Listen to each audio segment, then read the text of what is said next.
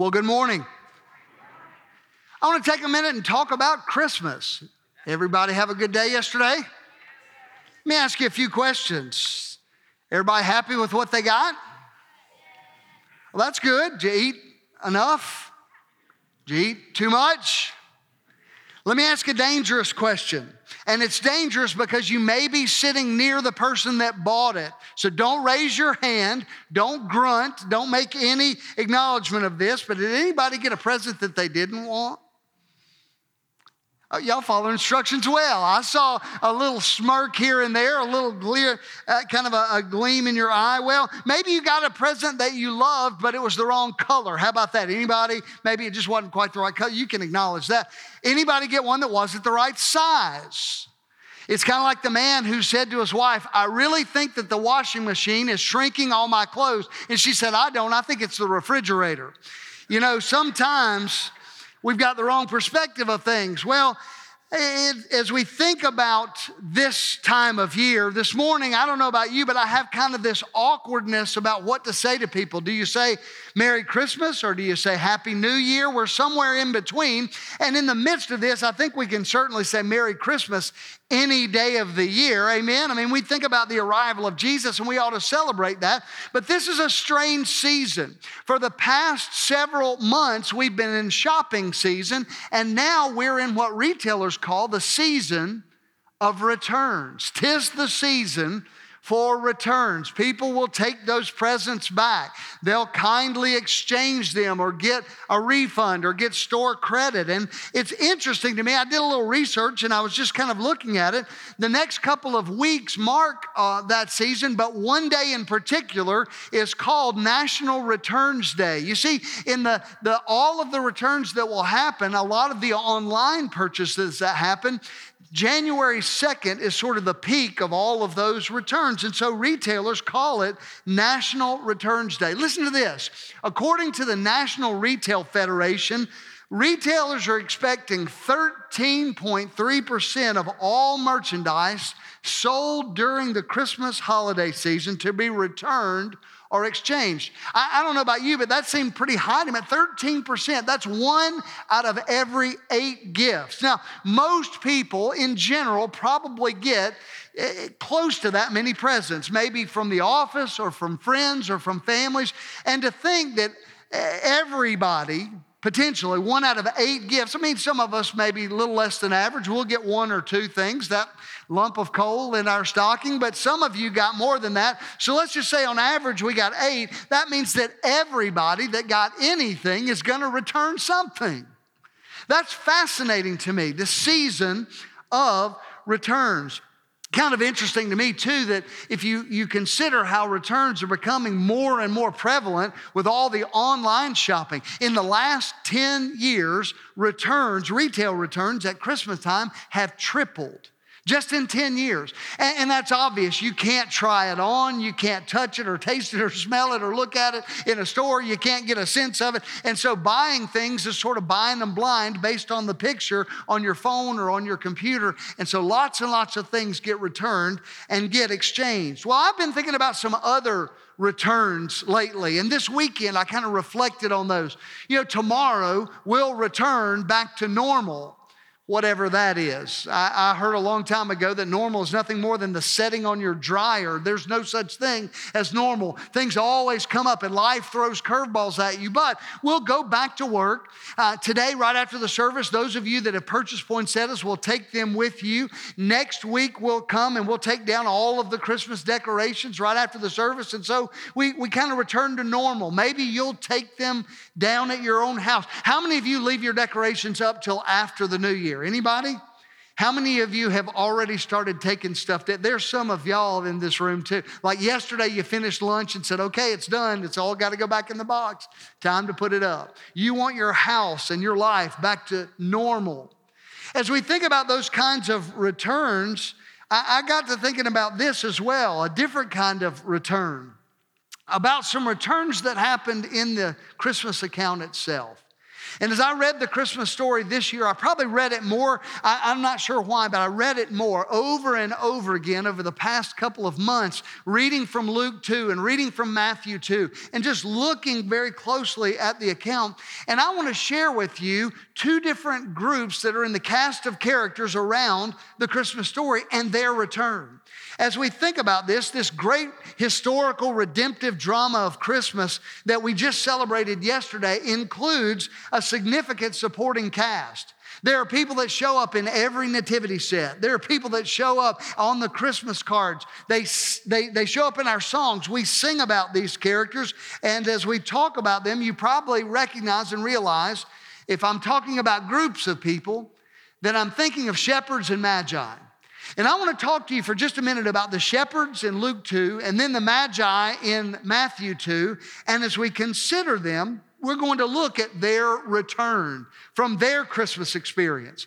I don't know how painful or, or how exhilarating it will be for you to return back to normal. Maybe you're going to take people to the airport sometime in the next couple of days. Or maybe you hugged them at the doorstep and they got in a car to drive off. Perhaps many of our folks are not here this morning because they had traveled elsewhere and today they're returning home.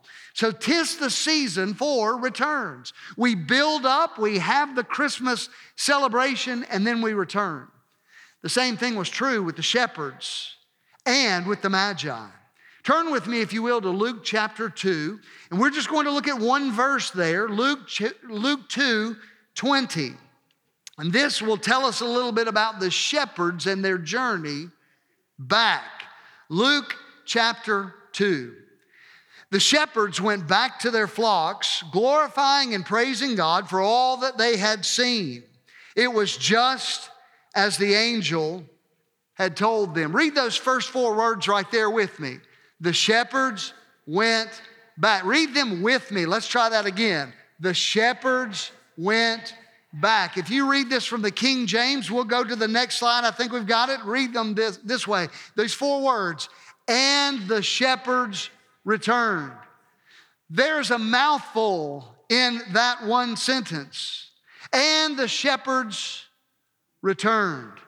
I want us to look at to what they returned and I want us to look together at how they returned because they were fundamentally different. What did they return to? Where were they going back to? These four simple, powerful words are, are, mesmerizing to me. If you'll back up just a little bit in the chapter, in the text, Luke 2 8 gives us clear indication as to what they were returning to. Look at Luke 2 8 with me. It says very simply, and there were in the same country shepherds abiding in the field. And what were they doing? Watching over their flock by night. You see, the shepherds were returning to everyday life. They were returning to their responsibilities and their lives. They were returning back to the place of caring for ewes and lambs and sheep. They were going back to this demanding chore of looking after the ewes and delicate, fragile newborns during the lambing season. They were going back to the time consuming and tedious and laborious process of shearing sheep and getting reasonable price for the wool or finding a, a market, a challenging find of a market for those sheep that needed to be culled from the flock. They were going back to the task of inspecting firstborn lambs that had been dedicated to the Lord, set aside for sacrifice in the temple. We talked about this on Friday night. What a fascinating thing. These shepherds, who were often untouchable and unclean, had one line of interaction with the priest, and it was this that the priest would supply for the shepherds lamb's cloth swaddling cloth. And they would take those swaddling cloths and they would look at a newborn, firstborn lamb. And as they inspected one leg and saw that that leg was without defect or deformed, they would wrap it up. They would swaddle it. And he would move on to another section and they would inspect with a, a grand sense of ceremonial uh, precision this lamb. And once they had swaddled that lamb, it was prepared for sacrifice. Oh, what a beautiful picture there in the manger that we know that Jesus was laid in a manger after being swaddled in lamb's cloth. But the shepherds went back to that task. I want you to think about this. They went on farther than that. They went back to the task for searching uh, for lost sheep. And they stretched their meager resources to try to make ends meet. And they were going back to raising families, back to the reality of working with other shepherds who perhaps weren't easy to get along with. The reason that I share that with you is tomorrow many of you will return. You'll return back to your normal, everyday, routine activities. They were returning back to whatever family problems they might have had beforehand. These were real men. These were real men who lived in real places, and we prone to think of them as they are depicted in a nativity set or on a Christmas card or in a song. And they were real men with real jobs and real struggles and real temptations and real burdens and real responsibilities. And they were going back to those things. Back from what? Well, they were going back from meeting Jesus Christ. They had come after the announcement of the angel, and they came and they saw everything that the angel told them. We just read that in the text. And they could not go back the same way. They went back to the same place, but they were different. How did they go back? How did they return? Go back to Luke 2:20 with me. I love this picture. The shepherds went back to their flocks doing what? Say it with me. Glorifying and praising God. Say that again. Glorifying and praising God. They went back in a spirit of worship. They went back in a spirit of awe and wonder and reverence. It fundamentally changed them. And if this is the season of returns, if we're going back to our everyday lives tomorrow, I want to ask you, how are you going back? Are you going back different because you've encountered the Christ child? Are you going back different because you've had an encounter with the presence of God? All of the presents under the tree falter in comparison to the greatest gift ever given, the presence of God. And when we encounter his presence, and we've talked about this for a month now, he is our Emmanuel. He is God with us, His presence in our presence. We encounter Him and it changes everything. They went back to their flocks glorifying God, worshiping God.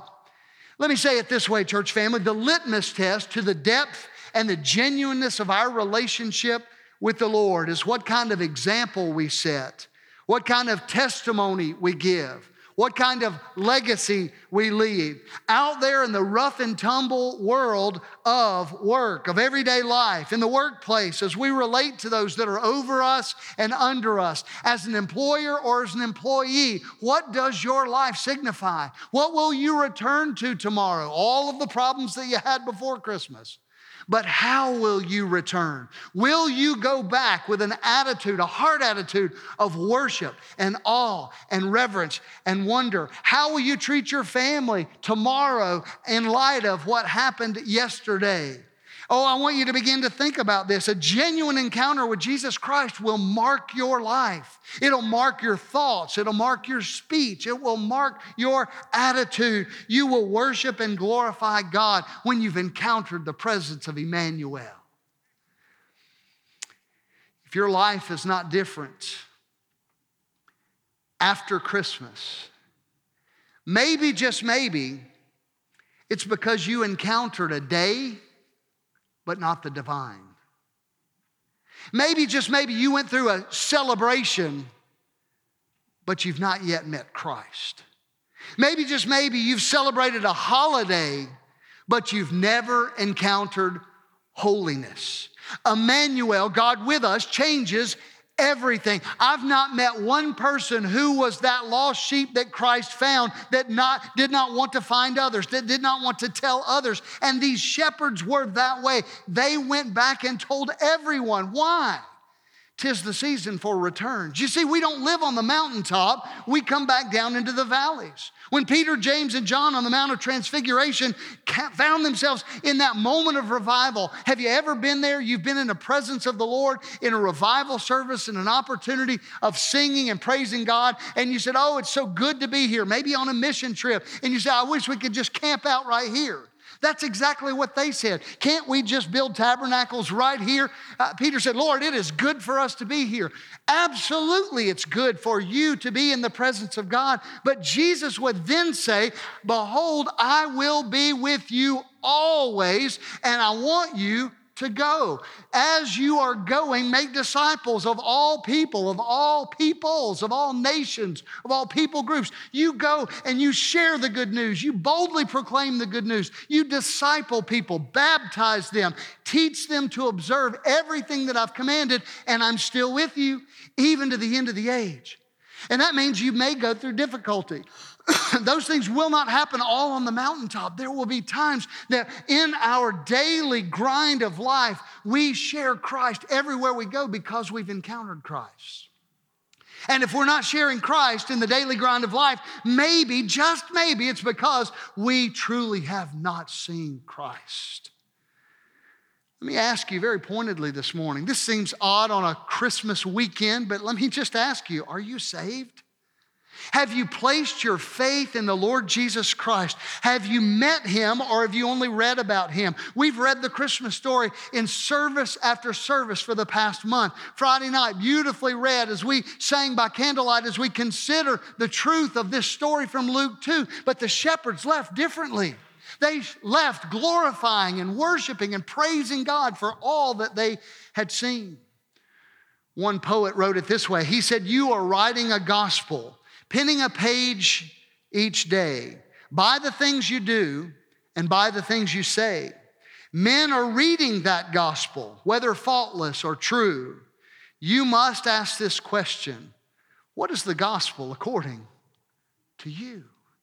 Is your life a reflection of the life giver? Is your life a reflection that is changed because you've encountered Christ? And parents, you need to know this. Your children need to see a marked difference in your life, not just when you come to church, not just when you leave the car and you ring the bell and say, We'll go back to round two and fight later, but you close the doors and you walk into church and you put on a happy face and you smile at each other, and your kids know whether that's genuine or not and your spouse knows whether that's genuine or not. And you get back in the car and you leave. You know, I, I heard a story of a man who was applying for a job, and in applying for a job, he put down the names of his pastor and his Sunday school teacher as references. And the interviewer looked at the names and said, Those are good, but we'd also like the names of some of the people that know you on weekdays. Hello. It's not about how we act Sunday after Sunday, it's how we act between Sundays. It's how we act all the time. These were shepherds. These were outcasts in some respects. These were men who were of the lowest of the possible low. They were not socially uh, graced by the presence of many. They did a, an unthank, uh, a thankless job, we'll say.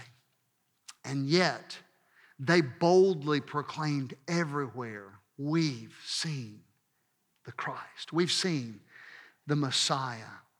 Think about this with me. Colossians 1:27 speaks of Christ in you, the hope of glory. The only hope of some people repenting of their sins and surrendering in faith is a, connection to someone else. They see it, and because they see it, they want it. They experience it. God uses through His Holy Spirit drawing His own believers to be visible demonstrations of Christ. That's why we're called his body. And when you and I become the mouthpiece and the hands and the feet of Jesus to a lost and dying and darkened world, then they see Christ. And when we see Christ, we're never the same. We return in a different way. We return glorifying and praising God. And Christ in you is the hope of glory. We've talked a great deal during this Advent season about hope. Hope is my favorite word in all of the Bible besides the name Jesus. Hope really distinguishes the life of a believer and a non believer, someone who is heaven bound or someone who is helplessly, hopelessly destined for a Christless eternity. Hope is the difference.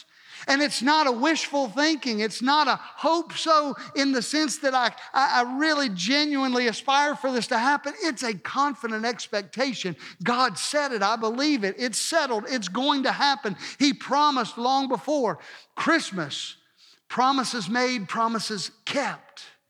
And the second coming fits in line with those promises.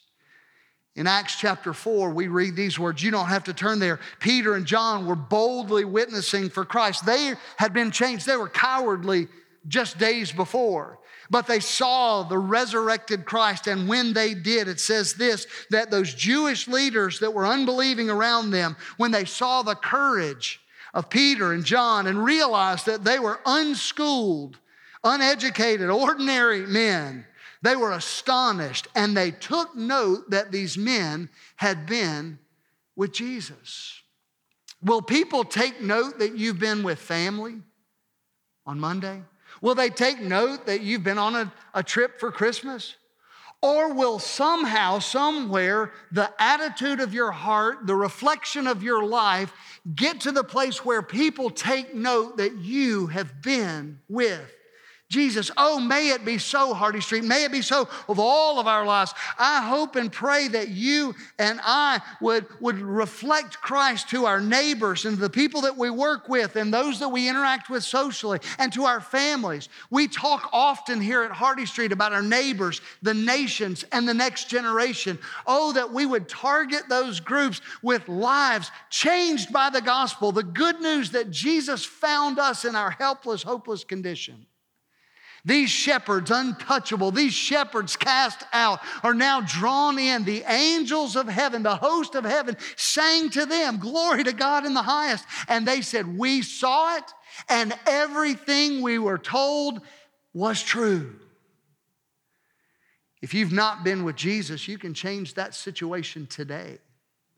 You can be saved today. You can trust the Lord Jesus Christ today. You can place your faith in Him and commit your life to Him if you'll reach out to Him very, very simply with those two conditions. In essence, you repent of your sin and you place your faith in Him as the payment for your sin. It's two sides of the same coin. Repent and believe, trust Him, and you'll be saved. You'll receive eternal life. Oh, glory that we would begin to see this. Jesus said in John 6 37, those who come to me, I will never reject them. He will receive you with open arms today. And I hope that you would begin to see that these shepherds returned to real life, real world, real problems, but they returned as worshipers. Next, if you will, turn with me to Matthew chapter 2. Matthew chapter 2. And I want to take just a moment as we look together in this account, Matthew's account of the Christmas story, and see the other group in this cast of characters. These are the Magi. We often call them the wise men. And as we think about these magi, there's a lot of misconceptions based on tradition that we probably need to dispel. And I want us to just talk about those. I, have learned so much this Christmas season studying and thinking about this, pondering it in my heart. And as we think about their return, we're going to see something unique. Matthew chapter 2, beginning in verse 1. Jesus was born in Bethlehem in Judea during the reign of King Herod. About that time, some wise men from eastern lands arrived in Jerusalem asking, Where is the newborn king of the Jews? We saw his star as it rose, and we have come to worship him. Verse 3 King Herod was deeply disturbed when he heard this, as was everyone in Jerusalem. He called a meeting of the leading priests and teachers of religious law. Where is Messiah supposed to be born? Verse 5, in Bethlehem in Judea, they said, for this is what the prophet wrote. And then you begin to read the words of the prophet. Verse 7, Herod called for a private meeting with these wise men, these magi. And uh, it's interesting, he learned from them the time when the star first appeared. And then he told them, go to Bethlehem, search carefully for the child. And when you find him, come back to me so that I can go and worship him too. And you and I know the rest of that story. He was not interested in worship, he was was threatened by a rival. It's interesting to me as I read from commentators that Caesar Augustus himself had jokingly said to Herod and given Herod, dubbed Herod with the title King of the Jews. He is on this Judean outpost as a Roman leader, and he was called the King of the Jews. And he began to buy his own hype. It's fascinating if you read the stories of Herod. He was a ruthless and brutal and bloodthirsty man. He killed many of his own family members. We know that when he heard of the time and the prophecy of this child being born that would be Messiah. He had all of those children in Israel, two years old and younger, slaughtered ruthlessly. He was a brutal, brutal man. And he saw from these magi uh, uh, an opportunity to pounce. And he said, I want to go worship too. He had no interest in worship. He was simply along for the ride. Verse 12, we know that the Magi had come and they visited and they gave gifts of gold and frankincense and myrrh. But look at verse 12. When it was time to leave, they returned to their own country by another route. They went home another way, is how it's said. They returned differently. This is not about geography alone. This is not just simply, well, normally I go home down Hardy Street, but today I'm going to take Broadway Drive. No, not at all. They encountered Christ and their lives were forever transformed. Their lives were forever changed. Their mindset had been fulfilled in all of their hopes. And it's fascinating as we think about these men. Their presence absolutely infuriated Herod. Now, we could invest a ton of time this morning considering these men and their significance historically and politically and otherwise, but I do want to take just a few minutes and kind of give you some insight into the landscape of the story. Rome always had its eye toward the east. Obviously, Babylon, the Medes and the Persians in the east, some 700 to 900 miles, had been world powers. And so as Rome ascended, they constantly watched the east. And so, for these visitors from the east to come into Herod's jurisdiction, he would have been very, very keenly aware and on high alert. And that's exactly what we see. That's why he called the leaders together. That's why he called these magi into his presence. It's a fascinating thing to begin to think of. But here's some of the questions Who are these wise men? All of us have probably wondered that. Anybody ever had many questions about them? I remember when I was a little boy wondering, who are these wise guys? I mean, I just remembered thinking, there's something to this story. I've seen them, I've heard them. How many were there? Are they really kings? Did they really ride camels? Why did they come to Bethlehem? Who told them about a star and a Messiah? Who told them they're not Jews? And we wonder all of those things. And we have most of our ideas about the Magi not from Scripture, but actually from Christmas tradition, from Christmas cards that make pretty lousy theologians at times. Listen to this Marvin Vincent, he's written a great work. It's called Word Studies in the New Testament. Maybe you've seen it. But he said, Many absurd traditions and guesses respecting these visitors to our Lord's cradle have found their way into popular belief and even into Christian art. They were said to be kings and three in number. They were said to be representatives of three families of Shem, Ham, and Japheth, and therefore one of them is often portrayed as an Ethiopian. Their names are even given in history. They are called Caspar, Belteshazzar, and Melchior. You probably have heard that. It's fascinating to me. This is from the annals of history that their skulls, amazingly, have said to have been found. Listen to this. They were found in the 12th century by Bishop Renaud of Cologne. The bishop dug up those heads and knew right off that these skulls were of these three magi. And here's how I can't make this stuff up, folks. He said their eyes were still in their sockets and they were still fixed toward Bethlehem. Amen. That's just weird. Today, believe it or not, those skulls are enshrined in a priceless casket in a great cathedral in Europe. And so you don't think I'm making it up. I've got a picture of it. It's called the Shrine of Cologne and otherwise known as the Shrine of the Magi. You can go there today and see where they believe that the heads of these three kings are placed. History tells us something different about these men. Let's just clear some of this up. The Bible says to us that they came from where? From the east. From the east or the country boy from Perry County said they were firemen because it said they came from afar, right? I don't know about that. But the Bible said that they came from the east. And in coming from the east, they came from the land of Babylon, from Persia. They came 900 miles away. This is modern day Iran. And they traveled 900 miles, probably on horseback, not on camel, on Persian steed. Well, think about that 900 miles. They say that it would take about 35 to 45 days of straight through hard driving to go 900 miles. So it's an amazing trip that they took for quite some time. They definitely sacrificed. How did they know to look for this star? Well, I'm glad you asked. If you and I were to go back, and you don't have to turn there, but last year I preached through the book of Daniel. And do you remember in Daniel chapter 9 that Daniel was set up as the head of, the leader of a group in Babylon called the Magi? These were not just philosophers, they were not just politicians, these were some of the wisest men. They studied astronomy and they studied, studied astrology. Zoroastrianism sort of came out of that. But kings and, and potentates looked to them because they were so wise and they often sought their counsel. And the beauty of this is that they ultimately became sort of like parliament, that you didn't make a decision without consulting the Magi. And as you went to the Magi, they became king makers. And you need to hear this. You need to know this. You need to note this. They were king makers, and that is significant to the story. You see, each of the gospel writers wrote for a very specific purpose. And Matthew wrote to tell the Jews Jesus is the king of the Jews.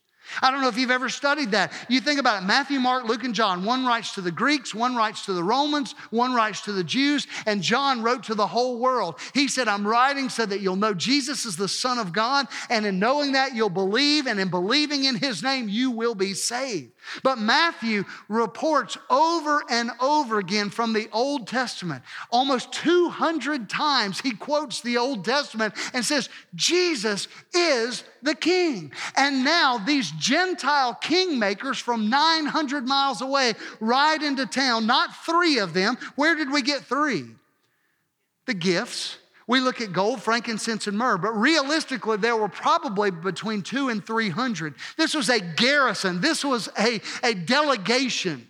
And when they showed up in town, if you are Herod and you think you're big stuff in Judea, I am the king of the Jews. By the way, I know that Herod was a big deal because I've been to Masada where he built a fortress. I've been to the hippodrome at Caesarea Maritima where they would race. If you've ever seen Ben Hur and you see them racing chariots, his hippodrome held 13,000 spectators in that arena. It was a marvelous sight. He was a man of wealth and power and influence and ego. And all of a sudden, these kingmakers come into my jurisdiction looking for a king. I'm right here. And they said, Oh, no, no, no.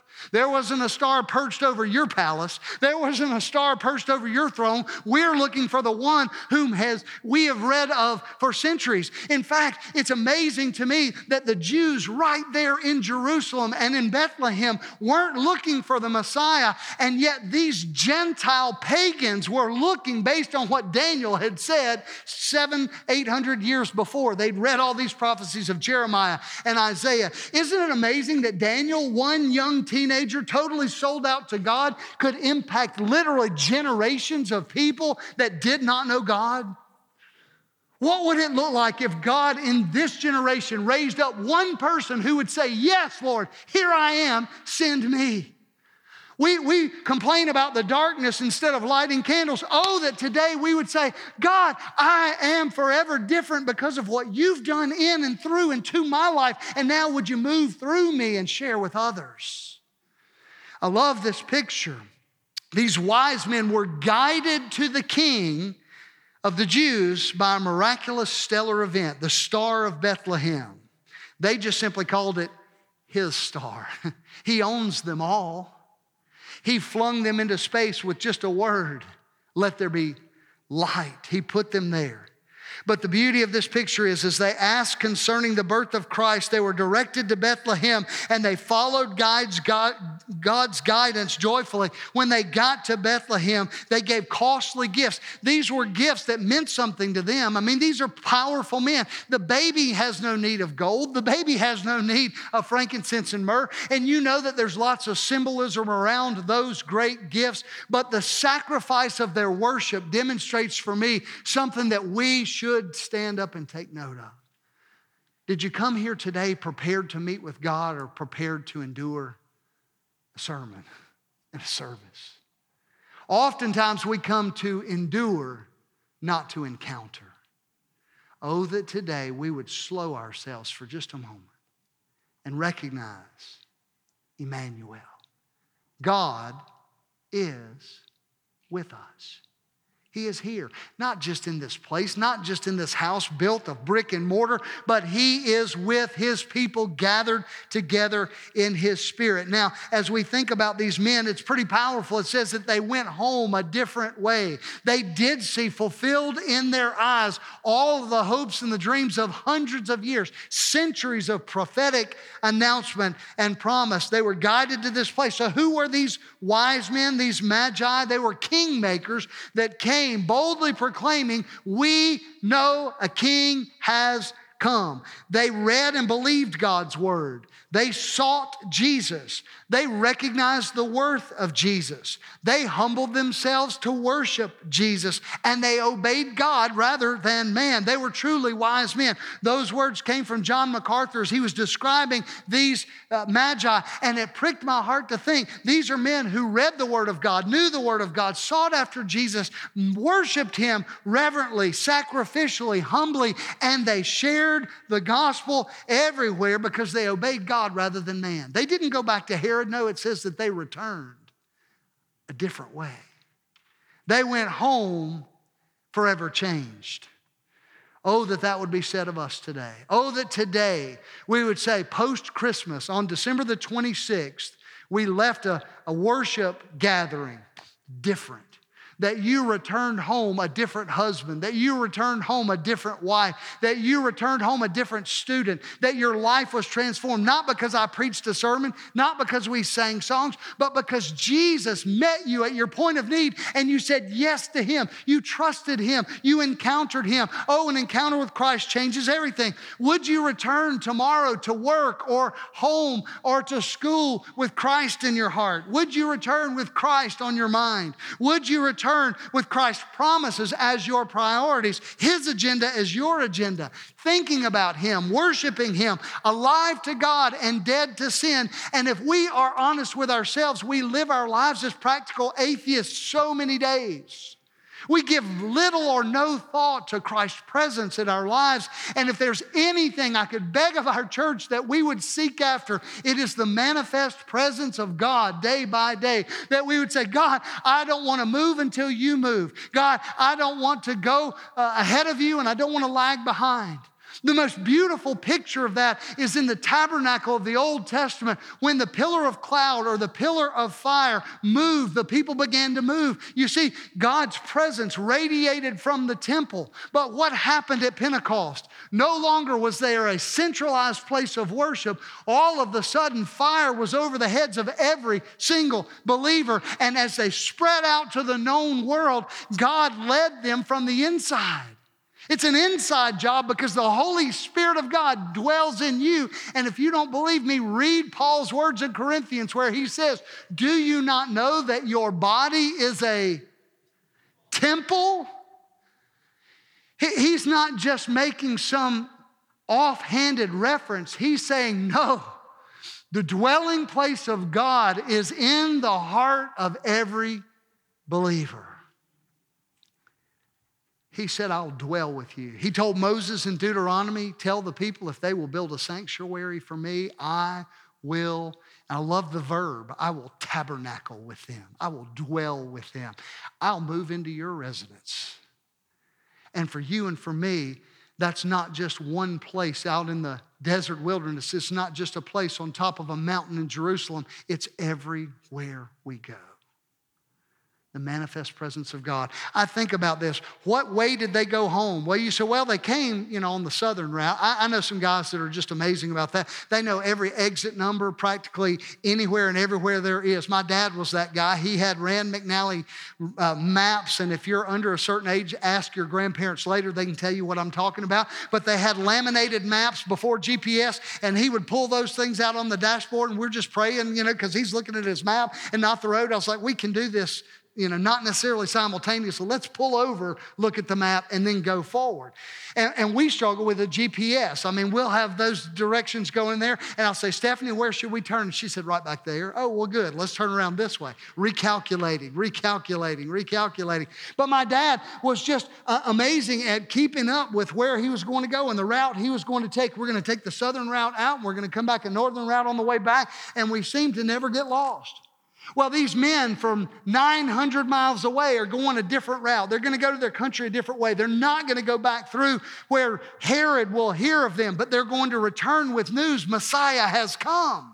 And we know that the message of the gospel began to spread even before the death, the burial, and the resurrection of Jesus because we know that these men went back and said, We've been reading and studying and hearing for centuries in all of what we have heard. We know of Daniel's influence, of Nebuchadnezzar, and we know that this Messiah will make a difference in all the world. I imagine that they got report that now all of the infants had been slaughtered, but they probably somewhere along the way said, What happened to the Christ child? What happened to the one that we left? We invested those gifts. I just envision that the gold that they left perhaps funded their trip to Egypt. They go away to Egypt. It's amazing to begin to think about all that God did in the life of Joseph and Mary and all that was happening all around the world. But all of that happened for the express purpose that they would go by the way of faith fulfilled and hope realized. I hope that Christmas is not just come and gone, and you enter into a season of returns that are focused on Amazon and brick and mortar stores.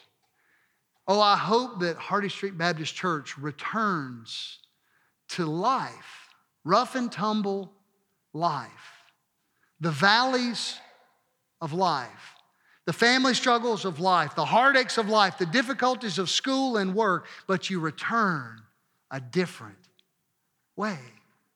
That you, like the shepherds, would return glorifying and praising God. That you, like the Magi, would return differently, changed. That we would be moved as a benediction, I, heard these words. We'll have an invitation in a moment, but I want you to hear them. And so, come on uh, for our instrumentalists, if you'll make your way up. And so, may God take the truth of these texts and waken in us a desire for Christ Himself. May we say from our hearts, Lord Jesus, you are the Messiah, you are the King of Israel, but more than that, you are the King of my life.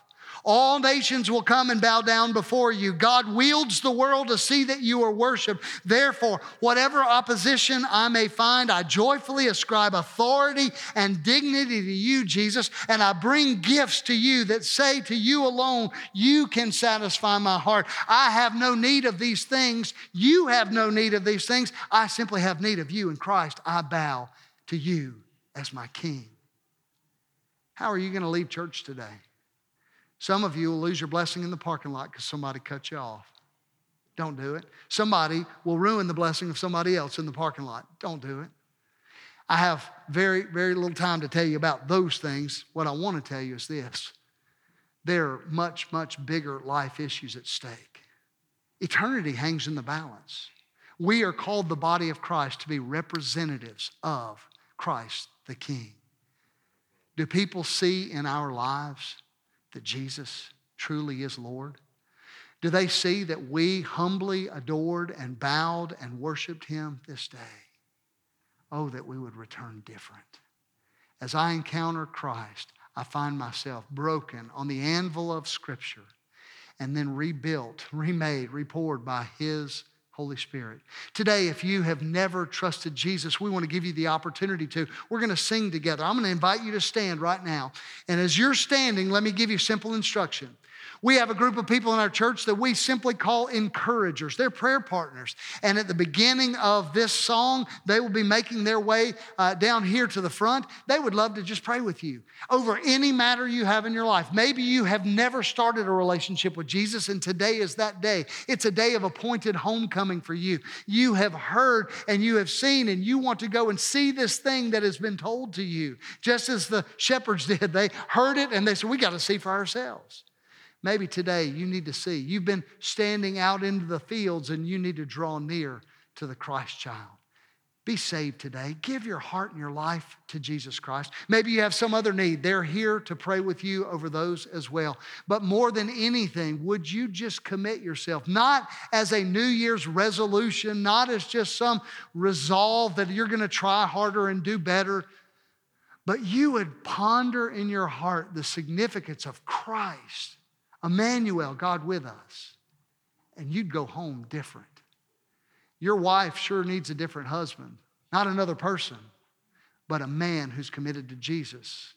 Your husband needs a different wife, one that's committed to Jesus Christ. Your kids need different parents. Some of you are saying, Well, I need some different kids. Anybody want to trade? I'm not saying that. We need our lives to be transformed by Jesus. Amen. Let me pray and we'll sing. Father, we love you. We thank you. We praise you for this time. We pray, God, that you would move in this place. God, that we truly would encounter Christ and that we would be forever changed. And that change would leave our mouths in glory and praise toward you. God, have your way during this time of decision. In Jesus' name, amen. You come as we sing.